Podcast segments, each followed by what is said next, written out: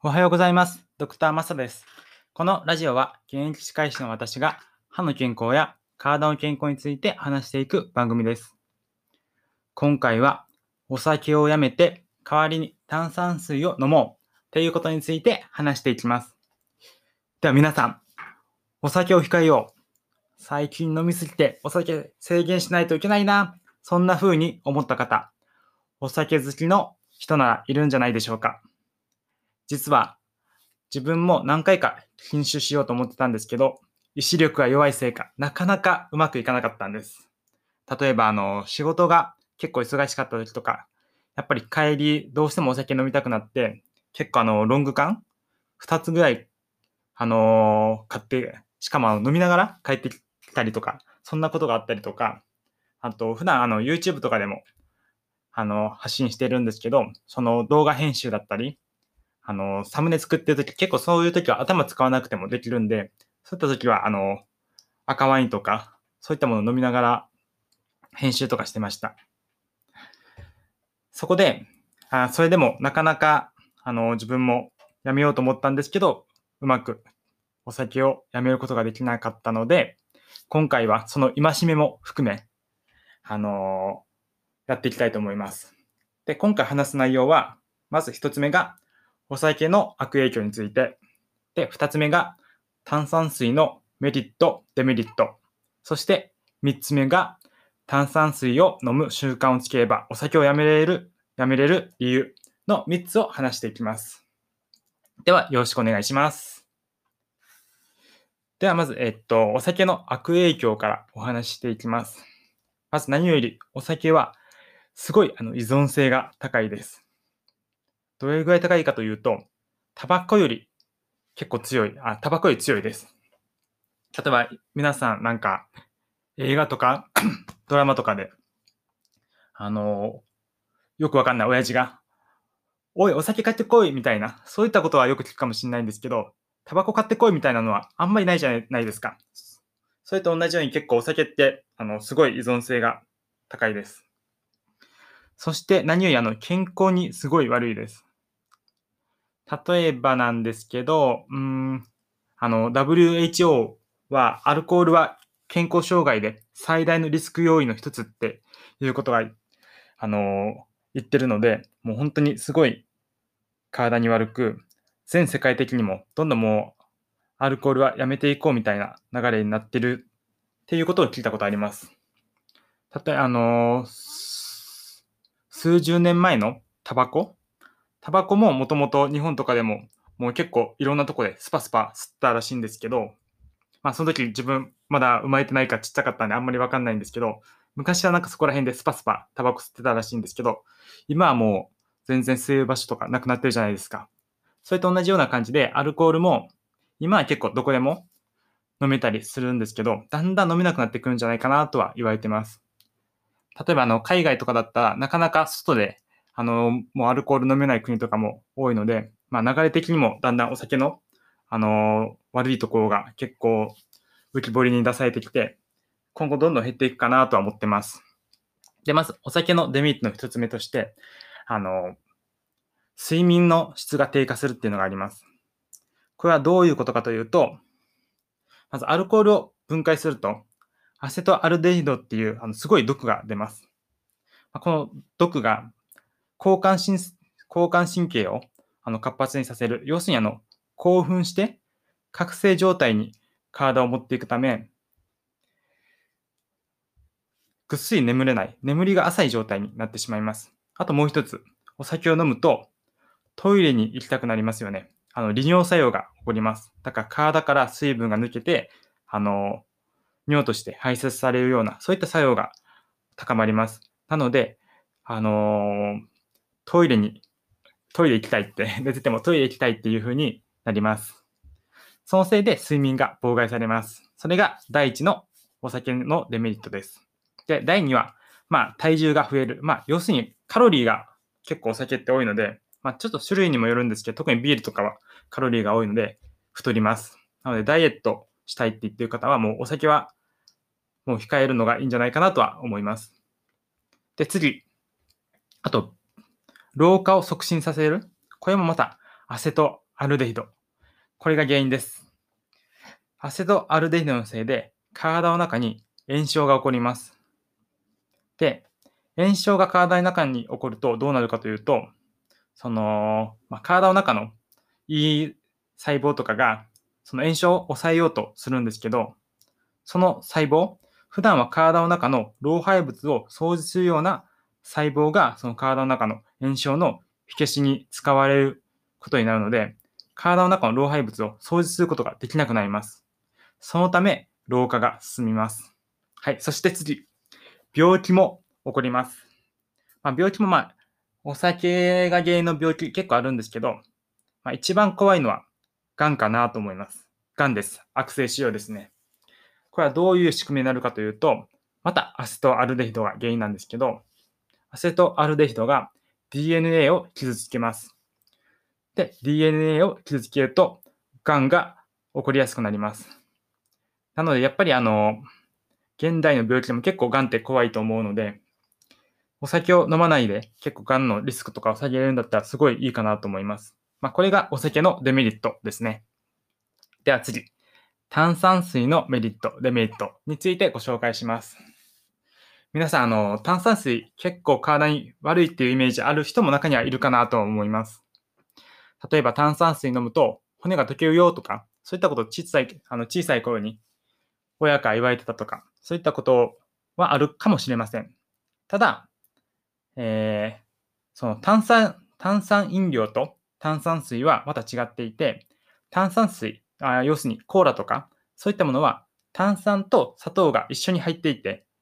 それで、あのまあ、体に悪い効果があったんですけど、炭酸水だけは、そんなにあのデメリットは少ないです。まあ、デメリットもあるあるので、後でご紹介するんですけど、基本的にあのメリットの方が多いです。で、どういうメリットがあるかというと、まず一番のメリットは、便秘をあの和らげる、便秘を良くする、便秘を改善するっていうのが一番あの炭酸水のメリットになります。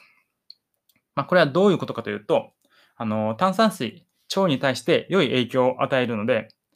そのおかげで便秘が改善するらしいです。で、ある実験で、あの、毎日、あの、慢性の便秘の方が、毎日2週間炭酸水を飲んでもらうと、便秘の症状が大きく改善したっていう研究があります。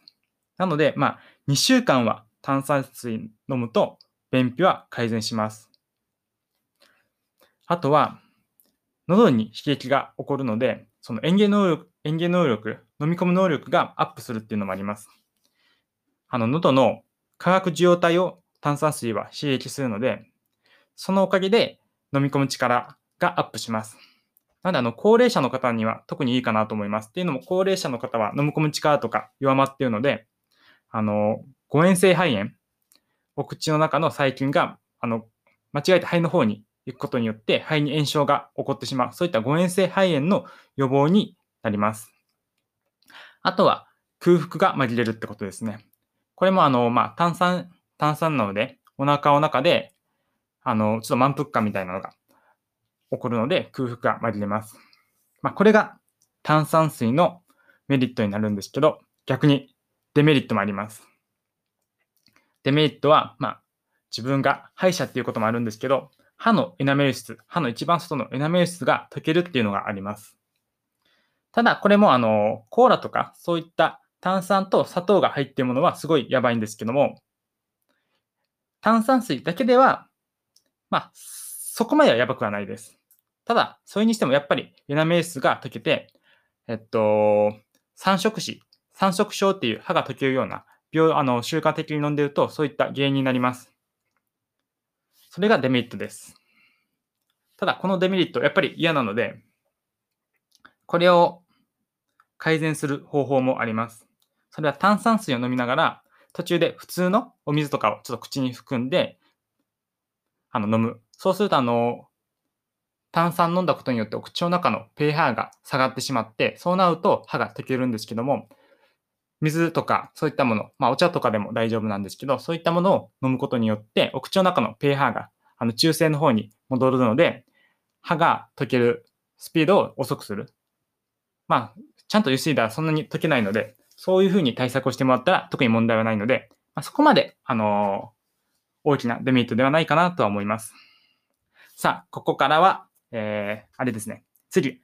炭酸水を飲む習慣をつければ、お酒をやめられるわけについて話していきます。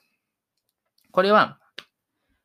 あの、どうやってお酒を飲まない習慣を作るかが大事です。で、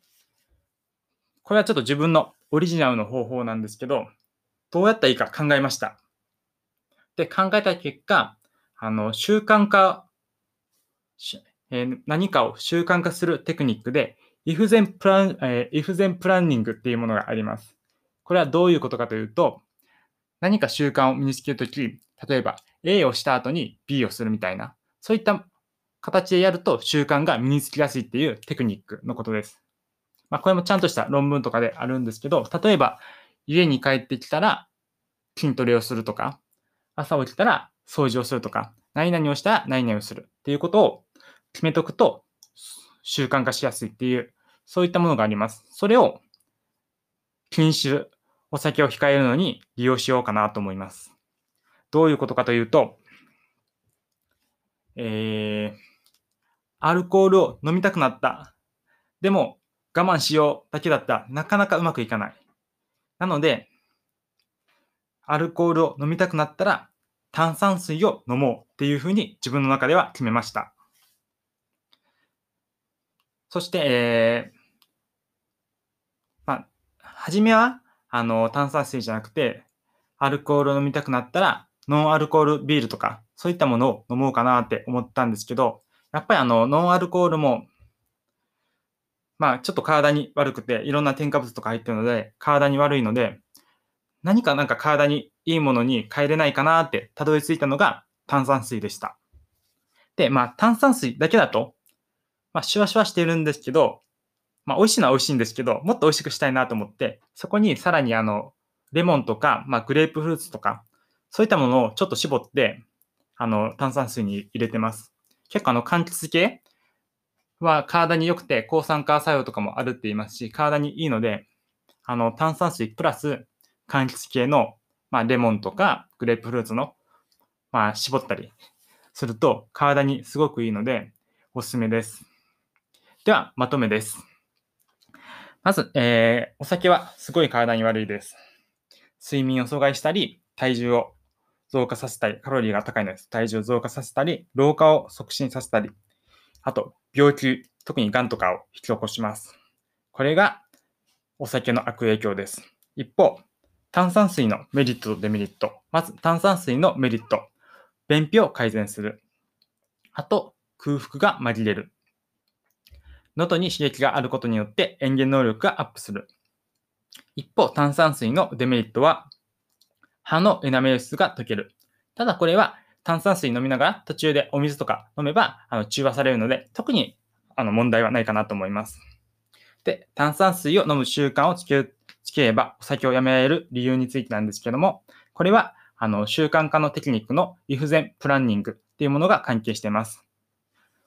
えー、A をしようと思ったら B をするみたいな形で、えー、アルコールを飲みたくなったら炭酸水を飲む。このようにしていただくと習慣化が習慣化することができやすいです。で、炭酸水の中に柑橘系の、まあ、レモンとかグレープフルーツとかそういったものを絞るとさらに健康に良くなるのでおすすめです。よかったらぜひ試してみてください。今回はこれで終わりになります。ではまた。